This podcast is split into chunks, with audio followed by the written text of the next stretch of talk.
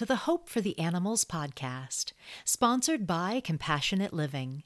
I'm your host, Hope Bohanec, and you can find all our past shows and more information by going to our website, hopefortheanimalspodcast.org, and you can find my contact information there as well. I would love to hear from you.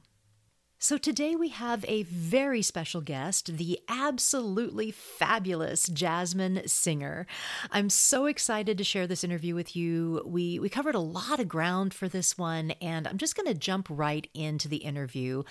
I usually have some thoughts here in the beginning, in the intro. It's, well, it's one of the reasons I started a podcast because I have a lot to say. But for this one, we're just going to jump right in. I, I didn't, I really didn't want to cut anything out of this interview. I was so riveted with Jasmin the whole time. So I wanted to share this interview in its entirety with you. So we're going to be jumping right in very soon. I would like to remind everyone that this podcast is broadcast on VBN Radio, the Vegan Broadcast Network online radio. They have an hour spot for this show twice a week. So go and check out the Vegan Broadcast Network. They have great music, other social justice shows, and more. Okay, I hope you're ready. I'm ready. So let's get ready for some vegan royalty. Let's roll out the red carpet. Here we go.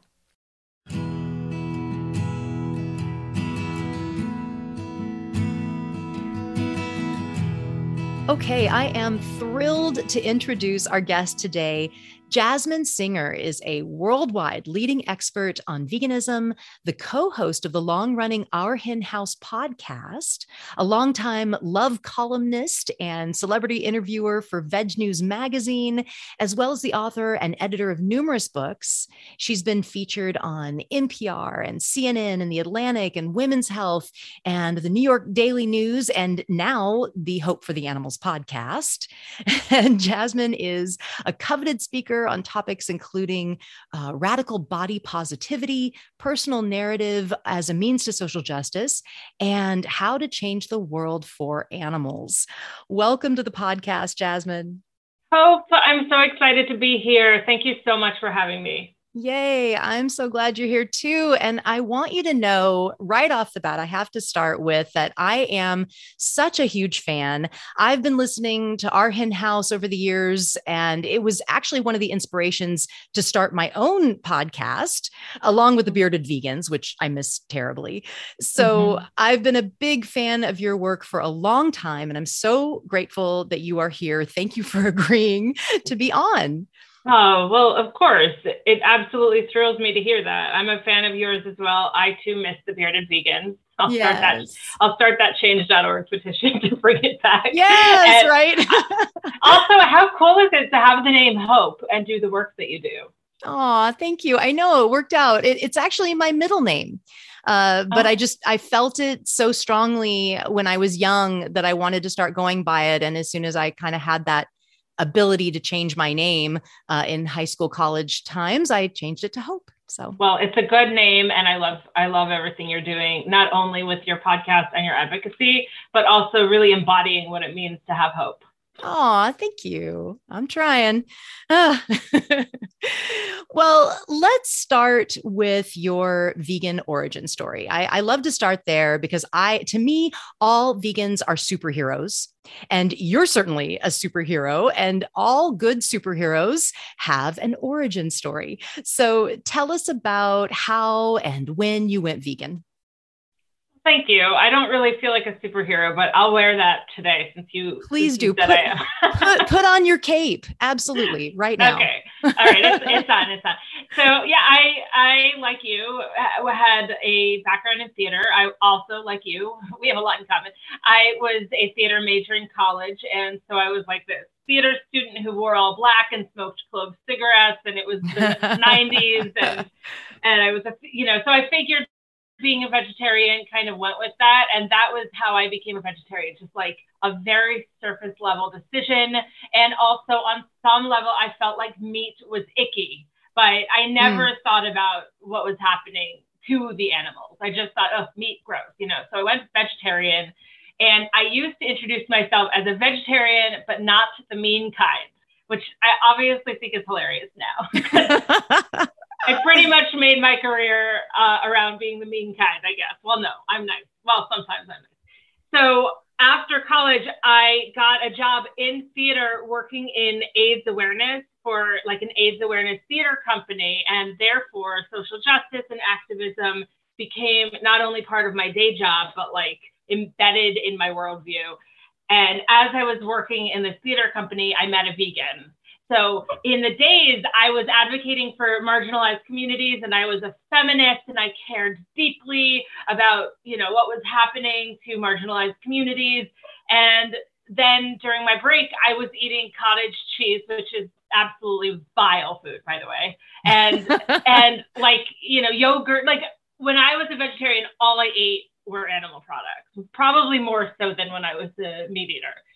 So this vegan I met, who you probably know, I'm sure you do, Marisa Miller Wolfson, mm-hmm. who of Vegucated fame. Yes. She and I became very good friends, and she showed me. I went to a screening of a film of documentary, Peaceable Kingdom, and I learned about what was happening to the female bodied animals and the, the exploitation of the reproductive systems. And there was just no way I could continue to consume dairy and eggs. So I not only became a vegan then, but I like became a professional vegan. I was embedded in Marisa's community. Her mm. boss at the time was the late Mary Max. And so Mary kind of took me under her wing and she sent me down to PETA. I was 24, so it was 18 years ago. And she sent me down to PETA and I was uh, volunteering.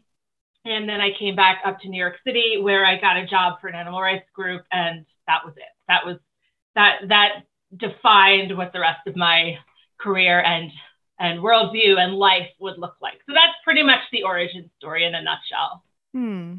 I love it. So you just, you kind of embraced it right away uh, as soon as it as soon as it clicked, huh? Yeah, well, sure. I mean, once I learned that I was actively partaking in this extremely exploitative system that was harming so many groups of individuals that I considered, you know, wonderful and sentient and and I, I, I couldn't be part of it anymore. I, am sure that your listeners can relate to that. So yeah. I jumped in and I was like, hey, what does this mean for me? What does this mean for my life? But there was nothing I was more passionate about. It was like the light had suddenly turned on. And even when I look back at my old college days when I went vegetarian, I think even though that girl was like a bit lost, she was onto something. Like that instinct that meat is vile, that meat is icky, as I called it, it might have not been like rooted in a deep understanding of animal exploitation, but it was somehow rooted in something knowing that it was off and that I didn't want to be part of it. Yeah. Yeah. Yeah, so so you've been a vegan advocate for a long time, a couple decades. And I'm wondering if the trajectory of your activism has has taken on what you envisioned like if it was what you thought might happen. You have i mean really now you have kind of a media empire. You are a fellow podcaster with our hen house. You write for veg news magazine. You've published numerous books and articles you have this uh, online newsletter, Jasmin's Jargon, and now uh, you did a few TV shows with our Hen House with Mariann, and that's getting a second life now on Jane Unchained TV. Mm-hmm so you are really just deep into the journalistic and media aspect of uh, of our movement and i'm wondering if that's kind of what you thought was going to happen did you have journalistic tendencies going in or did it all just kind of happen organically oh, that is such a great question i definitely had instincts that were around public speaking and I, I don't think that I even knew what a podcast was. There were probably a few podcasts back then, but yeah, you, know, you started really beginning. early, really early. Like how long yeah, ago? Well, I start. We started our hen house. Uh, we're in our 13th year. Wow, but, that's amazing. I love it. but but but when I went vegan, which was you know well before I started the podcast, you know, I didn't really know what types of media were available. I think that the media landscape was changing. But right when I went vegan, I was set up with a meeting with Lantern Media Publishing and Martin Rowe specifically. So he met with me in his office in Union Square, and I said, I'm interested in writing, and I now know what's happening to animals. So how can I sort of bridge these two things? And he was like, you know, just write. He basically said, just start. There will always be a, a place for your work, for your articles. And so, does it? Does my career look like what I thought it would? I, you know, no.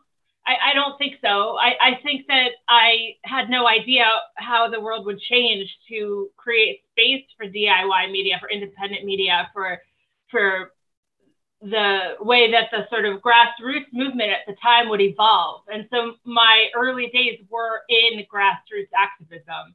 I wound up working for Viva USA, which briefly existed. And then I was the campaigns manager for Farm Sanctuary, where I was based in New York City and I ran the protests and the tabling events and the leafletings. And, you know, my bedroom in my tiny little 350 square foot apartment was also where I kept all of the leaflets so I would like go to sleep staring at this shelf that has, you know, say no to this, say no to that, like yeah.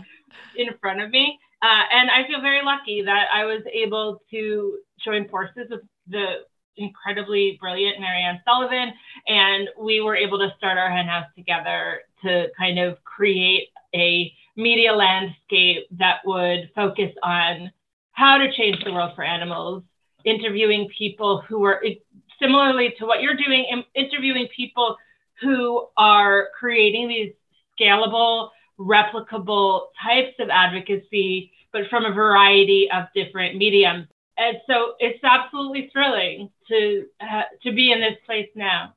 Yeah.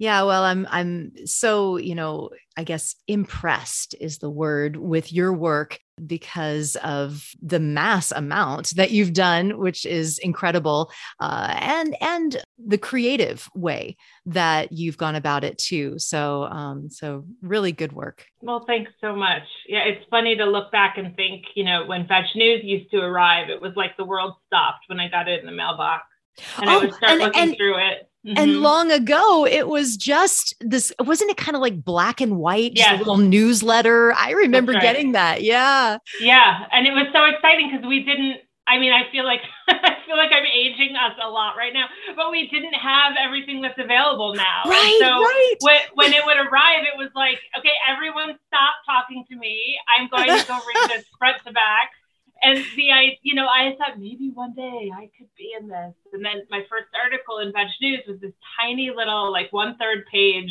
profile on someone. And it was like I felt like I had made it, you know, yeah, that was yeah. what I wanted. So oh, funny. that's awesome. I love it. I, I, love, love, love talking to longtime vegans because we we really get how much has changed. I don't think the younger people really know. You know, I mean, mm-hmm. they hear our stories, and sometimes I, I feel like a grandma because I'm like, you know, I mean, instead of the, well, we had to walk for miles in the snow, for us, it's, you know, well, we had nothing to eat but boiled cauliflower and there were no cookies. And we had to reconstitute our soy milk. Right.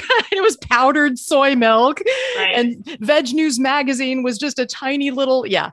yeah, I know. I feel exactly the same way. I really do. It's so but funny. It's, yeah, it's exciting though to be able to look back and see all that's changed so quickly quickly. Yes. Yeah, it really is. It's incredible how much has changed uh, in such a short period of time. Very, very hopeful. Yeah. Mm-hmm. Yeah. Mm-hmm. So earlier this year, you posted on social media that it was the six year anniversary of your memoir, Always Too Much and Never Enough. And you were pondering how different you are now, how much has changed. And I can really relate because it's been nine years since I wrote my book. And I feel that too. I feel some of the some of the views have some of my views have shifted things that are now kind of immortalized in that book have changed so can you tell us how you feel about this and and what's changed for you? Uh yes.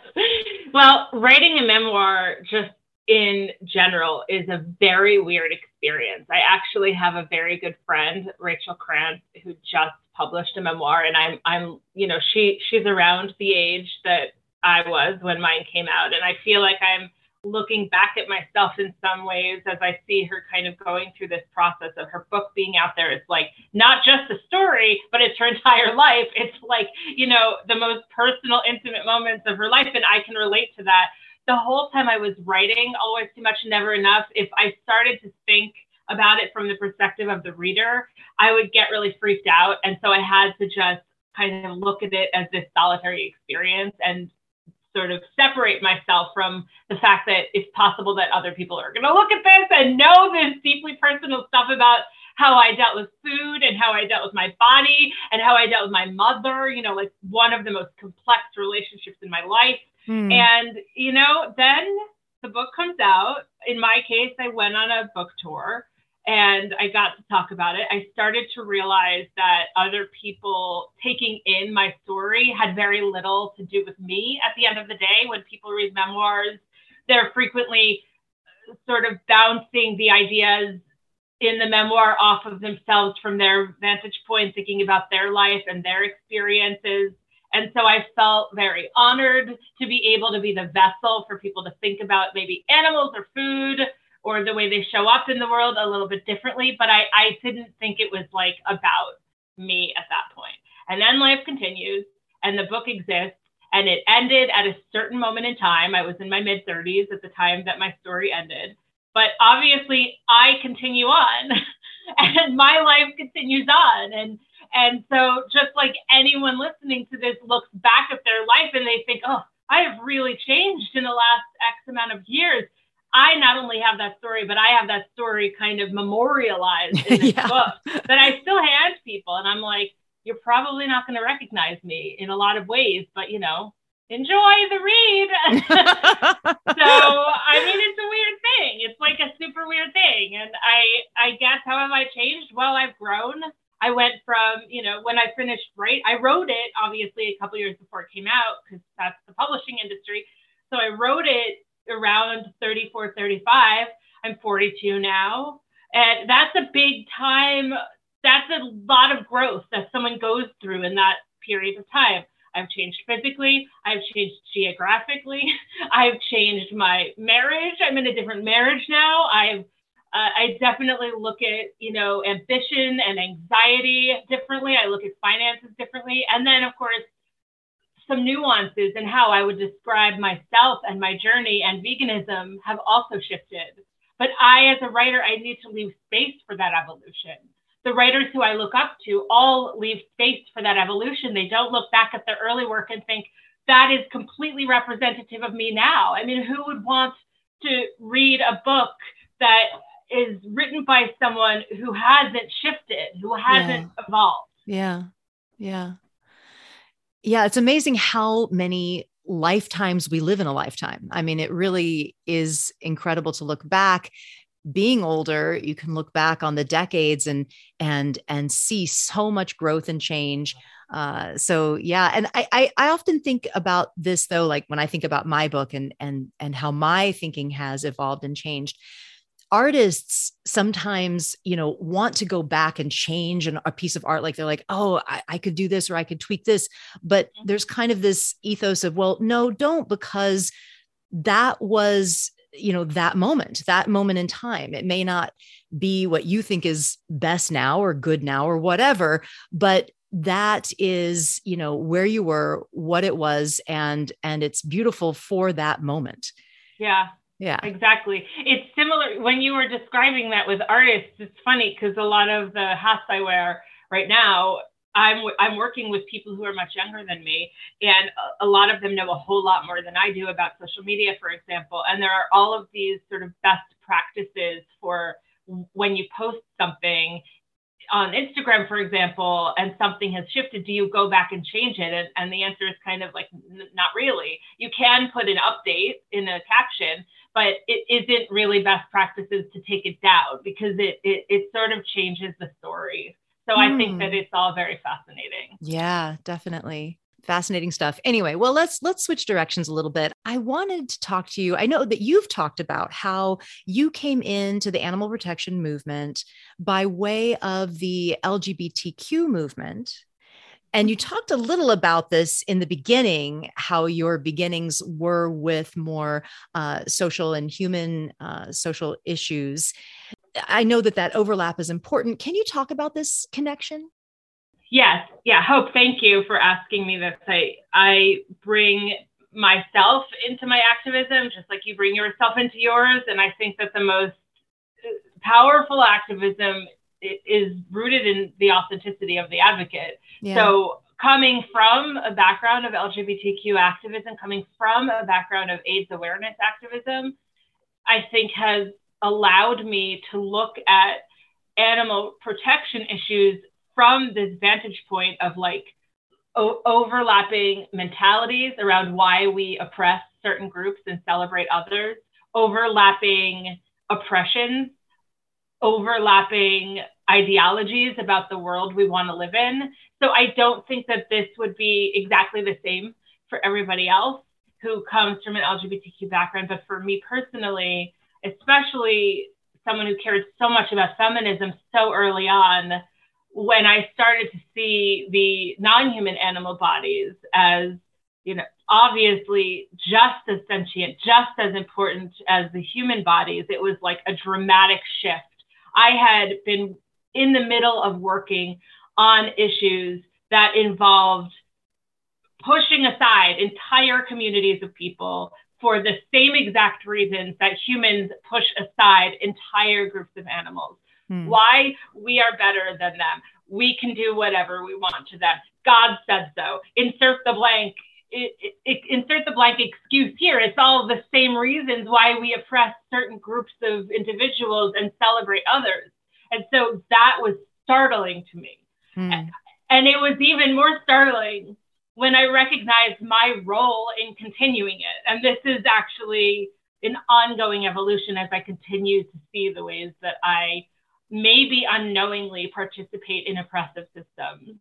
Uh, but as to the LGBTQ movement specifically, to me, I felt like the activists who were advocating for animals that I was drawn to the most were in the LGBTQ community because that was what reflected back at me. That was those were the people I was called to emulate. Those were the people who I who I kind of looked to in those early days of my veganism and they all cared deeply about all of those issues. We live in a world where not that long ago in both of our lifetimes, so it, maybe even in our adulthood, it was considered very normal to be homophobic. It was considered very normal to look at queer people with, with skepticism, to be uncomfortable around them. Certainly, when I was growing up, you know, when I was like probably a senior in high school, Will and Grace came on TV. I don't know the exact year but I got graduated high school in 97. I think Will and Grace might have been on at that time. That was it. That was the first reflection I ever had yeah. in my life of like queer people on TV. There was Rosie O'Donnell, but she wasn't out. There was the Ellen show, but she wasn't out. Mm. And so when Will and Grace came on, it was almost like, oh, okay, we can talk about these issues. And then now looking back at Will and Grace, obviously it was very much from one perspective of what it means to be queer. From mm. like a very white perspective like from a, a male perspective.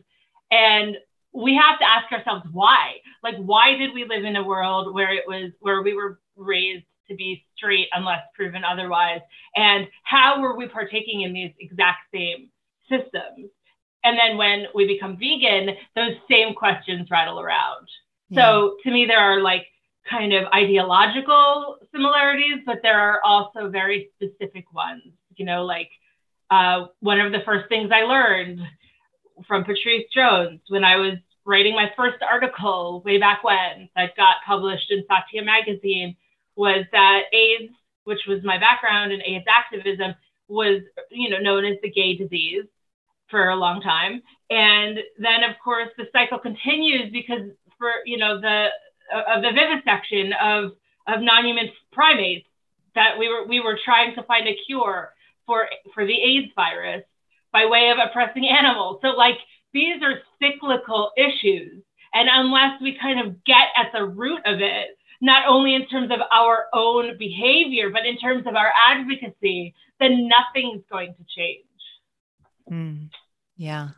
So, what I was thinking about when you were talking, you know, we were talking earlier about how far we've come with veganism, and we've come so far with these issues too. Of course, there's a, still a long way to go, absolutely, but but that's another really source of hope. I mean we and and with like trans trans issues and trans youth i have been really trying to educate myself in the last five years or so uh, on trans issues. And now i'm on some newsletters and um, and have been reading. And and i it's it, it's really just so beautiful to see to see those representations uh, in in TV on TV shows uh, to hear more about it. And I just I want to just put my arms around the trans community and just give them such a huge hug if they want it, you know, because uh, it, it's uh, there's so much um, hurt and pain there uh, and oppression. But at the same time, it's so hopeful that we are seeing them now uh, in so many ways. Yeah, absolutely. I'm glad you brought that up. I mean, certainly within the LGBTQ realm, the by far most marginalized are the Black trans community. I, it's what got me involved with some board work for the Newark LGBTQ Center, which actually came about by way of something I did that was vegan. I I was doing a vegan workshop and someone had approached me afterwards and said that someone who they were related to had recently been found dead on the streets in Newark, and they were uh, the, the person was a black trans woman, and the the person who had approached me said that she didn't feel like the police were doing their part. I was living in Los Angeles at the time. I am actually originally from New Jersey, so mm. I hmm. felt like, oh, maybe I kind of know the landscape a little bit. So I started calling around. I eventually reached the Newark LGBTQ Center, and I told them the story, and they took on this campaign. They made a lot of uh, news headlines. They were able to work within the Newark Police Department to get a proper investigation. And then eventually they asked me onto their board. And it, the connection there is never lost on me that like this this came about because of veganism. Yeah. And and you know, some of these lines that we draw are are more direct than others, but ultimately, yes, to me, to be vegan, to care about the animals is to do exactly what you just said you're doing to constantly look at our behavior and how it's impacting others and are there different ways that we can show up for marginalized communities while continuing to advocate for animals. Yes. Yes. Yes. And along these lines uh, going further with this i would love to talk to you about this shift that we're seeing in the animal protection movement and the animal rights movement for more inclusion, more representation, more diversity. And you were the editor on a recent groundbreaking anthology called uh, Anti Racism and Animal Advocacy Igniting Cultural Transformation. And I, I really love that we're seeing this shift. I mean, I feel like it's it's it's long overdue. It's so important would you like to tell us about this this book what got you mm-hmm. inspired to do the project and and anything more about that this broader issue of uh you know more representation in our movement yes thank you i mean this has definitely been i come to this conversation with you right now with like a whole lot of humility and a whole lot of uh questioning because it is a journey i'm very much on yeah. I was partaking in a few anti-racism trainings that Encompass was leading, the incredible racial justice group Encompass that works specifically within farm to animal advocacy organizations. And during one of the trainings, I'm I'm hearing a lot of people. It was on Zoom. It was one of the very first get-togethers to turn virtual. It was like the very very beginning of COVID. I think the call was made like the same week, like, hey, we're going to be virtual. And we were all like, a virtual conference? Like, right, what's that? On. Yeah, how does that work? and so I remember sitting and looking at all of the little people in the Zoom boxes, and they all came from the farm animal protection movement. Many of them were working in the institutional animal protection movement, like the bigger organizations. And I'm, and a lot of the people, most of the people there were white, not all of them and I'm sitting there listening to these stories of how they became aware of their compl- their our role being complacent working within systems that were rooted in white supremacy culture, yeah. including the animal protection movement. And and and there were all of these wide-eyed people on the screen. I was also wide-eyed, like, what can we do? And since personal narrative is a great passion of mine and helping to pe- helping people to, to tell their story, to find their truth. And I, I kind of put a little chat note in the chat box saying, we should all write essays. I'll, I'll edit it, you know, not even realizing what I was saying. and and it, suddenly everyone's like, yes, totally. You know, two weeks later, Aryenish Birdie, who's the executive director, reached out to me and said, are you serious? Like, can we? And so we started, we collaborated our hen house, which is my nonprofit, Encompass, which is Aryenish's, and then the Sentient Media nonprofit where I'm uh, an advisor we all collaborated. We worked with like around 16 people who were at that original anti-racism training and put together these essays. I worked with the I worked with the writers uh, to help them sort of hone their stories and tell them in like a way, you know, that wasn't rooted in talking points, which I think a lot of activists are used to just kind of going into their talking points. But like I was like, no, where are you in this? Like, what was mm-hmm. your life like as a as a young person, as a young activist? Like, how did you connect these dots? And then brilliantly at the end, Aryenish, along with the managing director at the time, who was Michelle Rojas Soto, they would go into the document with the lens of anti-racism work. So I would get to see their comments, their their questions. You know, the essay itself was done at that point, and then me and the author, I'm like a front row seat to learning about all of these issues as I'm looking at the comments.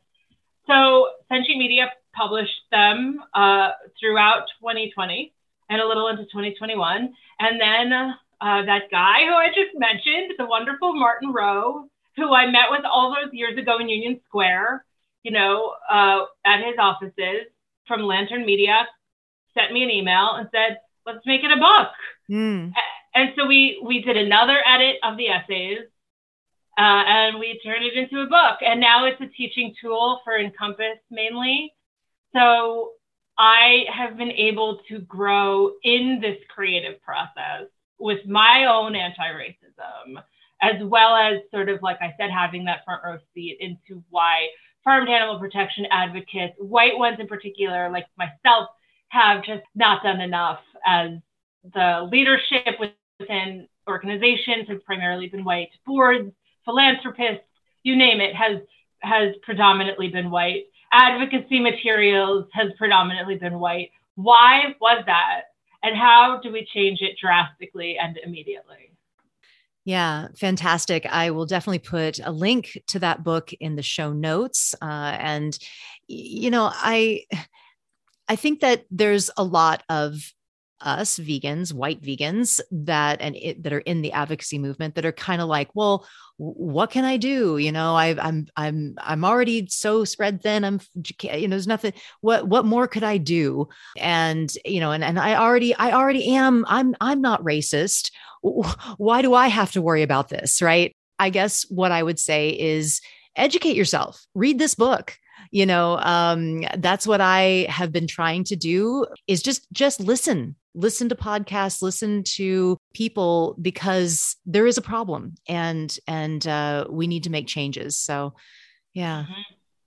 absolutely. Yeah. And i mean this is just going to be an ongoing evolution but like you know how hope you know how you look at someone who might be an activist for not not for non-human animals but in another group and you just think to yourself, we've all thought it, like, why can't you just be vegan too? Right, like, just, right. So like you're just all you have to do is not eat animals. Like we're not asking you to do that.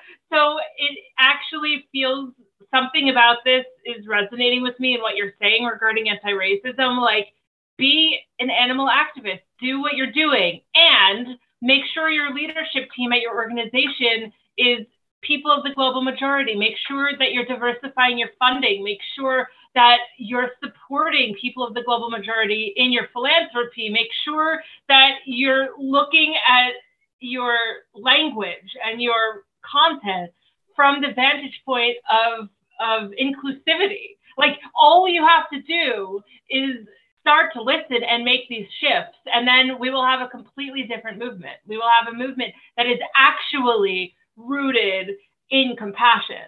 Yes, true compassion for all. Uh, yeah, absolutely and and and like you were saying there's so much overlap systematic oppression affects everybody uh, mm-hmm. animals non-humans uh, and humans and uh, and and I, I love how you said that it's true we look at other movements and say well, why aren't you vegan mm-hmm. well guess what they're looking at us like well you know you guys could step it up too uh, right. there's lots that we can do to make our uh, advocacy uh, more social justice friendly so yeah yeah i love exactly. that well, another topic that you embrace and share about that I think is really important to talk about is the perception of our bodies and weight in veganism and the vegan movement, fat phobia. I had uh, Andy Tabar on the podcast from the Bearded Vegans uh, last year. He was talking about this, and I think it's it's really important to address. And health is important, and I know it's a huge aspect of our movement and many people you know are advocating really only for the health aspects but it often gets confused or conflated with skinny bodies and and and we hear these lofty promises of weight loss and by going vegan you know you're going to lose all this weight and uh, and and this can be really problematic in a number of ways. I mean if we don't if if if these promises aren't fulfilled if people don't see these results then they're likely going to go back to eating animal products. And it also i think even worse alienates larger bodied people as not worthy or not healthy or not representing veganism properly. So I really would love to hear your eh, you know a little about your experience with this issue. I know you've mm-hmm. talked about it and and I'd love to hear what you have to say about this. I kind of want to tell everyone listening to this to like pause the interview and then go listen to Andy. um, but I appreciate your asking me for my perspective, and I guess I'll add the caveat that this is my perspective, and you know that's what you asked. So I definitely don't speak for everyone on this journey, and and it's definitely an evolution for me too. I think it's an evolution for everyone. Uh, it is absolutely true. I wrote an article recently for Veg News. I, Andy is one of the people I interviewed. I love him. Uh, it, it was just talking about exactly what you just said. Like so many of the bodies that are staring back at us in advocacy materials are, are thin ones. And uh, that can certainly be very alienating. I read a book not that long ago that was pretty life changing for me. I really, really recommend that your listeners read it. It's called What We Don't Talk About When We Talk About Fat by Aubrey Gordon. Hmm. And it really gets in the weeds with like how anti-fat bias is killing people. And you know, this book is obviously not written with the vegan lens, but it is such an easy shift to look at it from a vegan lens. And that's why I repeatedly pitched this article to Veg News. We ran it in the magazine and then eventually also online. Uh, and it was, you know, I think great that Veg News went there because certainly Veg News has been also reflecting those thin bodies in its pages. So it just kind of, you know, goes to show you, or as my wife would say, shows to go ya, that that like we're all changing, including media companies and nonprofits and, and the activists who run them.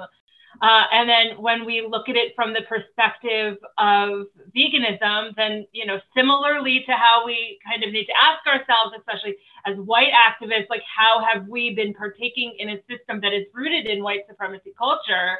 How have we also been partaking in a system that is rooted in thin privilege and is discriminatory toward larger bodies? Like, you know, the kind of uh, skinny bitch mentality, the yeah. kind of like this is what a vegan looks like. Well, not really. I mean, yeah. not really. like, it's not what I know a lot of vegans, and I have met thousands of vegans, and and I would venture to guess that you know, it's not what mainstream media describes as what a quote unquote vegan looks like. So it has been a journey for me on a very deeply personal level. It's been a journey for me, you know, as I realize these issues, my own body size, my whole life has gone up and down. And I sort of think that's just what it's going to be a body that goes up and down. A lot of why my first book sold was because there was a moment where I had lost a lot of weight, which ha- happened to happen almost unintentionally. it was when I was dealing with some of my own issues and and as a result my body became smaller and I wrote an article for uh, Mind Body Green that went viral, like very, very viral, 100,000 shares in like less than 24 hours. And it was about how losing weight taught me how the world treats larger people. Mm. And it really struck a chord with a lot of people with like heavier people who feel like that, with um, thin people who don't know that that's how they, what they've been doing. It was a lot of microaggressions, like when I had lost a lot of weight, people would start holding doors for me, asking me how my day was. These were little tiny things that had not happened to me before. Wow. In the like 10 minutes when I happened to be thin, I got a book deal, which is another example of thin privilege. Uh. Um, and I never in the book advocate for thinness, but because it was published by a major publisher, by Penguin, uh, you know, a, a imprint of Penguin, it, it was put in the book like how I had lost the weight, and that was what the headlines were, which is unfortunate. Mm. and and it's in my opinion a very tiny part of what my story was about. And I never talked about how people should be thinner but I that was sort of inherently a part of the a, a part of the book because it was part of my story and it's like probably 5% of the whole book. But that that's you know harkening back to your original question about or what, one of your original questions about like what is it like to have a memoir out there? Yeah it's weird because since then i gained a whole lot of weight i lost a whole lot of weight. I don't even really think about it. I don't get on the scale. I just know that i have kind of like changing circumstances in my life when i went through a divorce i think i was you know going through a lot of things that i wound up changing in so many ways, emotionally, physically, in other ways. And then at some point, my habits, my lifestyle changed in other ways that resulted in my body changing again. And it's so secondary to me now that the book that I really wanted to publish last year, which never got picked up by a publisher, was called What I Gained. and it was mm. about like basically telling a skinny chasing society to like F off and how my, you know becoming a person in my 40s really changed my relationship with my body and i started to just absolutely love my body at all its sizes eh, while recognizing that this is very triggering for a lot of people mm. so yeah i guess that's sort of my long-winded answer it's a complicated one yeah. Yeah. Well, you know, you said in there something about what a vegan looks like. Like we think that a skinny person is what a vegan looks like. And to me, what a vegan looks like is the whole world. Like everybody, we want the whole world to be vegan, and the whole world is multiple sizes and colors and you know, and and everything, the the the beautiful diversity of the world. So that's what a vegan looks like. Uh, and it shouldn't be just one thing. Um, and yeah, so yeah I exactly. I and I'm not, you know, this this topic as a whole, it makes me really sad because you know there is a really small, passionate group of people who talk about this and care about this, but in general, I I'm not seeing a lot of shifts. Yeah.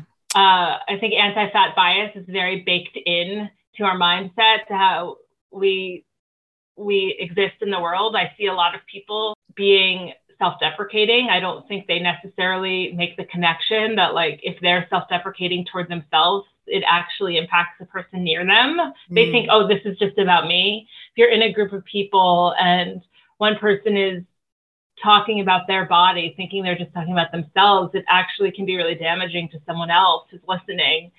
And it also underscores our anti-fat bias in the world. So it's it's something i'm very sad about. Yeah I I hear that and And I also, it, it makes me sad that it's still so prevalent in the movement. And, we, you know, I still get emails that are like, you know, uh, learn how to lose weight, go vegan. Oh, and, yeah. you know, and, and, and I, and I, I, I guess I understand where that's coming from. And, and for a lot of even the plant-based vegans, they are doing it for the animals. I think they think that, you know, well, we want to help the animals, and this is a way that people will come in, this is a way to get them in. But there's, like we've been talking about, a deeper mm, problematic issue, a deeper damage that can be done with that. Yeah, I completely agree with that. I think that there are ways of messaging everything that we want to message about veganism without being fat phobic. And as people will learn when they read Aubrey Gordon's book, what we don't talk about when we talk about fat, a body size is really not necessarily an indication of their health. And I mm, bet yeah. that is, that sentence that I just said is bringing up a lot of things for a lot of people listening to this right now. And I would say check that. If it if you just disagreed with me or if you were skeptical, like think about it. All I'm saying is think about it because it is you know, it is not necessarily an indication of health, and therefore, vegan equals skinny is not is not an effective or compassionate messaging within our movement. Yeah, that's right. Well, maybe an anthology on this issue or some kind of book on this issue. I mean, it, you're right that it needs to be talked about more in the movement. So, uh, yeah, I thought about that too. I, you know, I'm glad to hear you say that because it's kind of brushing that I, you know, dusting that off for me, that idea. Because I do think that we need to be talking about this a lot more than we are. Yeah. Yeah. Good. So to to switch directions a little bit, you and Mariann on our hen house recently talked about a study from Farm Forward about humane labeling. And Farm Forward, I'll just say, is not, they're not an animal rights or animal liberation organization. They are more animal welfare. But they did this really interesting study and they found that, that uh, among people that purchase humanely labeled meat every month, around 40% incorrectly believe that all products sold under really the best of the best labeling, like humane, uh, the American Certified Humane and One Health Certified, come from pasture raised animals, and also that 40% thought that eggs from cage free hens guaranteed that the hens were continuously outdoors on have outdoor access and that of course we know is not the case. Uh, cage free certainly doesn't mean outdoor or cruelty free. So the humane hoax, of course, is a, a, very important topic to me. That's what my my book was about. And we just actually had our humane hoax online conference earlier this year. So I wanted to know your thoughts on the issue of humane washing. I'm so intimidated answering this question to you. of all people. I appreciate it. I'm glad you brought this up. Yeah, I mean, I that study it also, as my wife would say, shows the Goya. that like, you know, we're, we're right. And we've been saying this forever. So I guess I choose to have hope in this though. And I think that the fact that Farm Forward, not an animal rights, not a vegan group, came out with this to me is an indication of something very positive. Mm. Uh, I also we all, as vegans, especially longtime vegans, we develop coping mechanisms for how we exist in the world. And one of mine is that I have to believe that people are inherently good. Like I, I have to. Yeah. And maybe maybe I'm proven wrong every time I, you know, turn on the news or whatever. but I have to believe that they are and that we all come from complex circumstances and that there are so many factors keeping us sleep, when it comes to animal issues. But when people think that they're making choices that are aligned with their worldview of compassion to all, including animals, which I think most, most people I know would say, even if they're not vegan, when they think they're making choices in alignment, and then these studies come out, I feel like, okay, so then there are going to be people who, once it's available, will be buying cultivated meat like I, I have to believe that choices will continue to evolve that will be more in alignment with their with their worldview. So obviously, I think that humane, um, you know, giant air quotes here, that humane labeling is oh, horrid. I mean, like it's horrid, it's elite, it's empty, it's rooted in illusion, uh, delusion.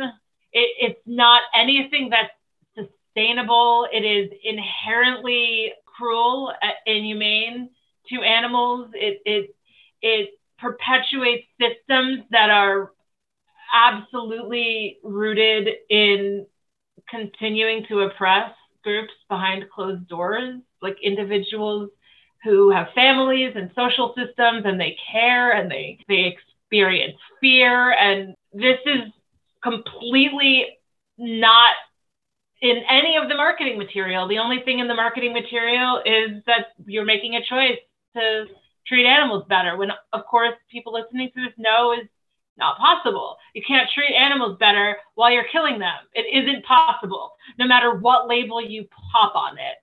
So hopefully people will start to evolve to recognize that. Yeah. And I, I agree with you that actually this whole thing, even though I speak out so strongly against it, just as you did, uh, this, the humane labeling, though, I do feel that it is hopeful. I understand where you started with that because we are admitting that animals suffer and that these horrible things are happening to them so that we need to change the system. I mean, we're admitting all of that, which I think is a great first step towards the ultimate uh, you know realization that you cannot like you said you can't farm these animals in any way that can be humane so I agree with you that it is hopeful because it's that first step of just admitting that these animals feel they are sentient and that we need to ch- something needs to change. And I think ultimately what's going to be realized is that the change has to be vegan. so, exactly. Yeah. yeah. Yeah, exactly. And again, we opt into the hope. We choose to see these behaviors that feel so horrid as maybe a sign that that person who's buying that humane labeling product cares. Like maybe yeah. they are capable of. I have to opt in to hope. Yeah. If I didn't, I wouldn't be on this podcast with you. I would have stayed vegan because there was no other option. You know, once you learn what's happening, you can't unlearn it. But I wouldn't have devoted my life to advocating for animals unless I felt like I could do something about it. The only way I feel I could do something about it is to be hopeful, to choose hope. Yeah. Yeah. So I want to talk to you about something that I think is really interesting, not uh, vegan related, but I guess vegan related, uh, kind of taking veganism to the next level. You and your partner more recently moved and you're working towards making your house net zero. And for, first of all, if you can explain what that means and, and what steps you've taken to make your home more eco-friendly. So what's net zero and how is that, how has that journey been? Yes. So thanks for asking me. I do think this is related to my veganism, but I agree. It's like a kind of different level, different layer. Yeah. Uh, I, I would say Maura is so much better at explaining it than me, but net zero is basically a system that negates the amount of greenhouse gases produced by human activity, in this case, my house. So it means that my house is not, you know, run on gas or oil. It is creating the same systems that it's using, thus netting zero hmm. global, mm. you know, emissions. Yeah. So that's what net zero means. Another way of putting it uh, for people who might not be that familiar, if you're driving around and you see a house that has solar panels on it, the house might not be net zero, but like that is one way of sort of getting towards net zero. And that is one of like several things that we did. So I lived in New York City for, oh, 17 years. And then I moved to California, first Northern California, and then down to Los Angeles during COVID at the very beginning, Maura and I were living in a one bedroom apartment in West Hollywood. Her job became remote and it just suddenly became evident that like we needed to move because we were suddenly both working from home. We have four animals. It just wasn't working. And we were paying a lot of money and rent because we lived in the middle of this very bustling neighborhood, neighborhood, as it were. And we mm-hmm. we've always wanted to live in a net zero home. We just thought it would happen after she retired. So we we looked at the New York Times climate change map, which I'm like pretty I'm I'm like a a doomist. you know, like I think climate change is well, like probably a lot of people listening to this. I think it's just absolutely terrifying, and and I I don't have human children, so I didn't like need to stay in an area because my kids were in school or whatever, uh, which I realized makes it a lot more flexible. And now suddenly we were both working from home, which also made everything a lot more flexible for us. And I looked at the New York Times climate change map and I studied like what are the most vulnerable areas and what are the safer areas in terms mm-hmm. of long-term climate change projections. So in terms of like how do I avoid tornadoes? How do I avoid tsunamis? How do I avoid, you know, massive uh, wildfires? Fires, exactly. Yeah. I mean, literally while we were driving out of Los Angeles, the fires were blazing behind us. Yeah. By the time we got to Colorado, we were rerouted because of the fires there. It was like oh, wow. in this, uh, you know, dystopian yeah. existence, but it was real life. Yeah. Um, so we studied the map and we realized that like upstate, like very, very far upstate New York and like northern Vermont, that area of the country is one of the safer places.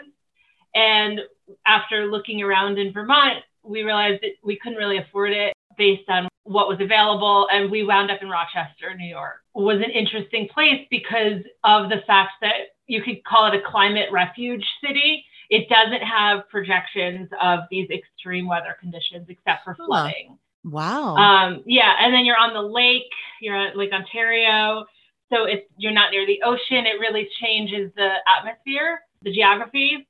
And so we wound up buying an 100 year old house. It's very difficult to afford houses, but the Rochester housing market is significantly cheaper than in a lot of places. So we were able to buy a 100 year old house, small house, and we put in geothermal, which basically means that we're heating and cooling the house by way of the earth.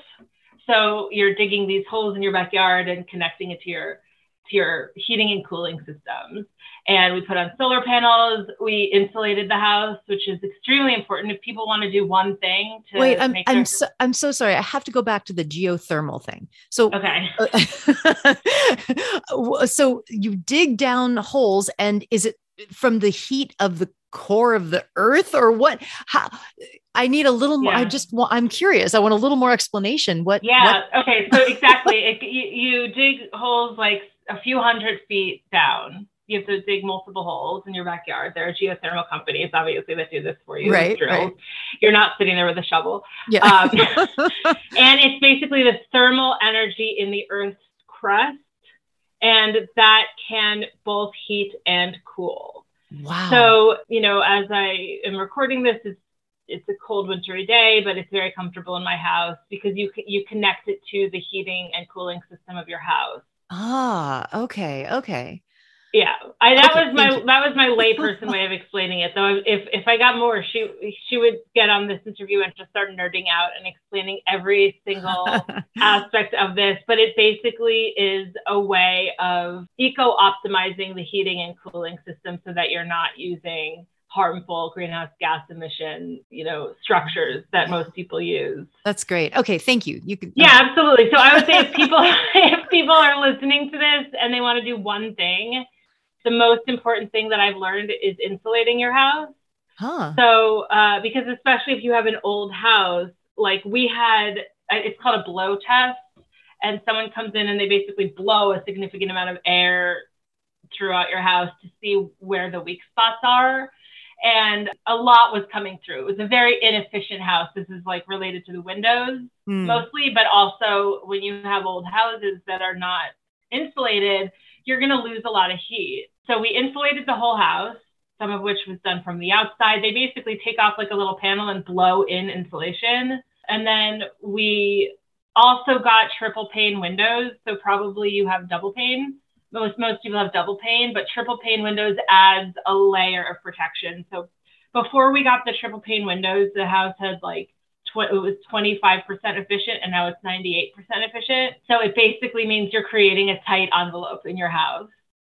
So, uh, you know, we did a few other things as well. We one day would love to get an electric car. We we can't afford it right now because all of this that we're that I just described is we are looking into all of the incentives that we can get from the city, from the state, from the county. Uh, there are some incentives, so you get rebates, and it's all financed. You know, we which is I realize because we're both working is a privilege that we have. We are by no means rich. We are very much middle class, which I also recognize is a great privilege.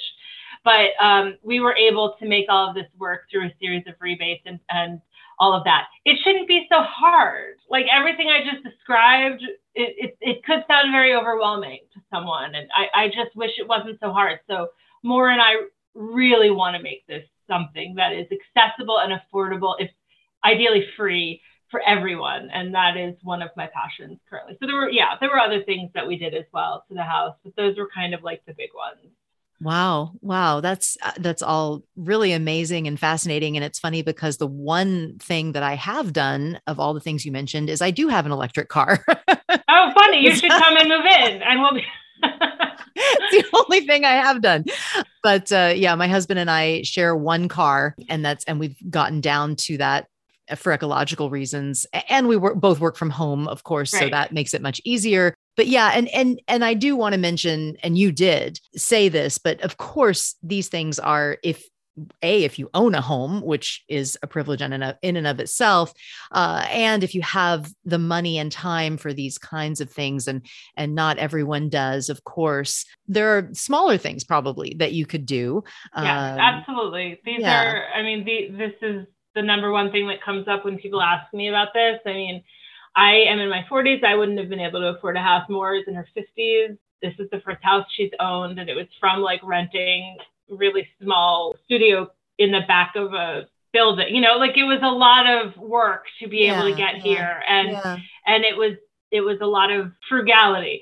But a hundred percent, I recognize that these are giant privileges that I have, and I also would love it if landlords were incentivized to yeah. make these eco changes. They need to be incentivized financially to do this. We lived in an apartment before this before we bought this house. We were like in a place and we were looking around and we asked the landlord about it and he said no of course not like this is not anything that would make sense for him financially to make any of these changes so and you're right there are definitely just like with veganism, we can't let perfect be the enemy of the good. Right. It would be easy to listen to the things I'm saying and roll your eyes and be like, oh, yeah, right. I can barely, I can barely pay my rent each month, and I totally get that. I. I've, I have been in that position most of most of my life, and in in some ways, also have couple privilege to be in a joint income. Right. But there are definitely little things we can do, just like what you just described, moving to one car, which we also have one car. We try and walk whenever possible because we're in a city now. We have bikes that we try and take when it's not snowy and icy out. Yeah. Uh, so like the question isn't well i could never do that. The question is well, what what, what can, can, you do? i do? Yeah yeah. Beautiful. Um and and i i love that. I love that you're taking the time and spending the money and doing this work because it's inspiring. It makes me want to do more. Uh, I hope it makes the listeners want to do what whatever they can because veganism, it's it, it like you said, it is connected to your veganism because when we protect the planet, we're protecting animals. We're protecting the beautiful wild animals of this planet that for no fault of their own are suffering horribly because of all that we do environmentally. So it certainly is connected to veganism. Yes, absolutely. Yeah. I totally agree. Well, Jasmin, thank you so much for being on. I really appreciate it. We'll put we'll put a bunch of links in the show notes to ways that people can get a hold of you and experience your uh, media and your activism. Do you have any final thoughts or any uh, way that people can reach out to you? Absolutely. People can follow our hen house by looking online at our hen house and listening wherever you listen to podcasts and you can reach me directly at info at jasminsinger.com. There's no E on Jasmin, so it's J A S M I N S I N G E R. And on Instagram, which I'm pretty active on, it's Jasmin Singer Author. And I just also want to thank you so much, Hope. I hope that your listeners understand the value of conversations like these and And as I know from interviewing people as well, like there are always parts of interviews that we agree with that resonate. There are parts that make us think differently, and there are parts we disagree with.